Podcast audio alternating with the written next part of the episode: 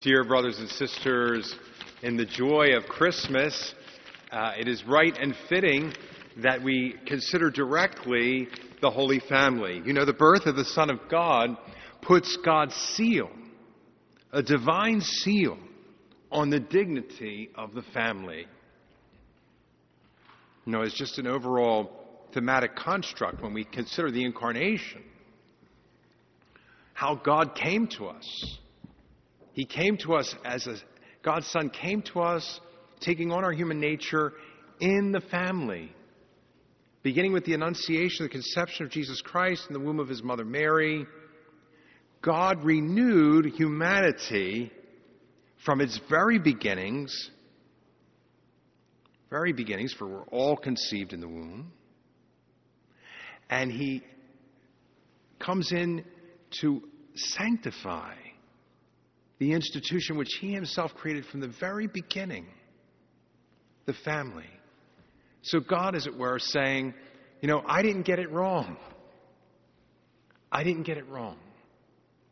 My plan is the right plan for man's good. My plan, God says, is the right plan for the good of the human person. And so the family was willed by God for our good, man's good. It was precisely in the family that God wills man to flourish. The family as He created it. And thus the family stands in a specific relationship with God. This relationship is grounded, as Holy Scripture shows us, especially tonight, on love and devotion. The Holy Family, we see right away from the Gospel, was a devout family. Joseph and Mary take Jesus up to the temple after 40 days to fulfill the law for the ritual purification of the mother, because to give birth to a child, according to the law, the, the woman was ritually unclean. So after 40 days, there was a, a purification so that she would be ritually pure and then could be reintegrated into worship, either at the temple or at the synagogue. But also, but also, as the law of Moses showed, every male that opened the womb was to be consecrated to God. God says, Every male born is mine. And so God required a redeeming, a redemption, a sacrifice to, as it were, take back, to appropriate this child that God had given, this male child that God had given to the family. And so Joseph and Mary take up Jesus to the temple to perform these rites. And they do it in perfect obedience and devotion. You know, it's interesting.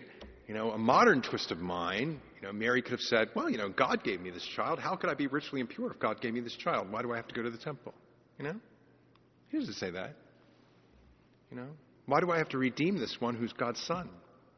The angel said, You will you give birth to the Son of God. You know, I don't think we need to make this trip. See? Modern thinking. No, they take the, the child and they go to the, to the temple in obedience to the law as a sign of devotion, as a sign of their love for God. And in doing so, what happens? They reveal the Savior. They reveal the presence of the Savior to two people who were clued in Simeon, and the Holy Spirit told him he would not die until he saw the Christ, and Anna. Anna, this devout woman who lived most of her life, as Luke is clear, as a widow. And they understand who the child is. So, in their devotion, and Mary and Joseph, in their devotion and obedience, they reveal the Savior to two favored people of God. And what happens? When they go home, St. Luke tells us the child grew and became strong, filled with wisdom. With wisdom. Not a worldly wisdom, with divine wisdom. An understanding of who he is as both God and man. And Luke ends, the favor of God was upon him. You know, it's interesting to think most of Jesus' life on this earth was a hidden life, a humble life, an obedient life to his parents. You know, tradition tells us that for 30 years, Jesus was the carpenter's son. And for three years, that was all his public ministry. For three years. So for 30 years, the Son of God on this earth in obedience and devotion. And so we turn to that, that uh, first reading from Sirach, which has so much meaning then, because just as the Son of God lived in the family, honoring his father and mother, the sacred author of Sirach tells us that the father and mother have honor and authority over their children. The father and mother have honor and authority over their children. For what reason? Because they exercise custody, just like Mary and Joseph did. They exercise custody over the children in God's name. Every life comes from God. Every child born or accepted by parents, right, if they're adopted, for example, God, so to speak, as it were, says to them, This person is yours in trust, in tr- on loan, to use a modern expression. And so they exercise, the parents do, their paternity as a divine trust because all life is in God's hands. The most important duty of parents to their children, the most important, is to hand on the faith to give the child a religious understanding of who the child is in relationship to God. It's the parent's responsibility, and I emphasize this at every baptism, to teach the child who God is, who Jesus is, who we are as disciples, why the church is important in our lives. And this is what the parents are obliged to hand on the faith. Therefore, the children need to see their parents living their faith through obedience and devotion. Through obedience and devotion. The sacred author says, Whoever honors his father atones for sins and perseveres himself, perseveres from sin. Himself persevering from sin. Think of that. Why? Because when we get in a framework, in a disposition, in the habit, in the habit of devotion, then that colors everything in our lives, especially our relationship to our parents and the parent's relationship to the child. Then, the, in this familial life, this familial life is renewed when children become parents. And that's mentioned in the first reading. Right? The familial relationship lasts even into old age. We have a, respe- a special responsibility to do what we can for our aging parents. Not to abandon them, but to have care and concern for them. In his in the passage we have in the second reading from Colossians, the letter to the Colossians, which is a wonderful letter. Know, if someone were to ask me, where do I start with St. Paul? Well, it's not with Romans. If you want to be, have a great introduction to the writings of St. Paul, read either Ephesians or Colossians. They're very similar. And in this letter that we have tonight, which is so precious, Paul rounds out the virtues which are to be found and lived daily among the members of the family. He mentions heartfelt compassion, kindness, humility, gentleness, patience, forgiveness. And he exhorts he exhorts his listeners let the peace of Christ control your hearts. Let the peace of Christ control your hearts. Very strong word when we hear that word control. Americans do not like that word. No. No. In, the, in, the, in this world in which we live, everything's about individual rights. It's what I control. I'll show you because I am free. St. Paul says, no. Let the peace of Christ control your hearts. And isn't that what we long for, dear friends? Peace? Who gets up in the morning and signs up for agitation? You know, I think I'm going to have a good dose of consternation today. Let me go find it. No. No. We all are searching for peace. That's the greatest gift we can have peace with a serene conscience. A serene conscience. And Paul says that's one thing. And he also says the second thing in his exhortation is to be thankful. To be thankful. You know, when I prepare my couples for marriage and I talk about many different things, but I say, you want to safeguard the great gift you've been given and that you're going to receive, rather, when you get married? Get up every day and thank God you're a spouse. You know, go into the bathroom, look in the mirror, and say, Lord, thank you for making me a spouse. That's important. It's important. Why? Because the joy that we experience in our lives, the joy that God wants for us, dear brothers and sisters, is in and through our particular vocations. And that's especially true for spouses. That's especially true because we're all, we all grow up in a family. In a family by God's design. And so we have to be careful. We, followers of Christ, accepting his revelation, we have to be careful of the threats to the family from worldly wisdom. We don't want worldly wisdom. We want divine wisdom. We have to be careful of materialism. That we're measured by what we have, what we own, all the stuff that's around us. What does that lead to? Selfishness.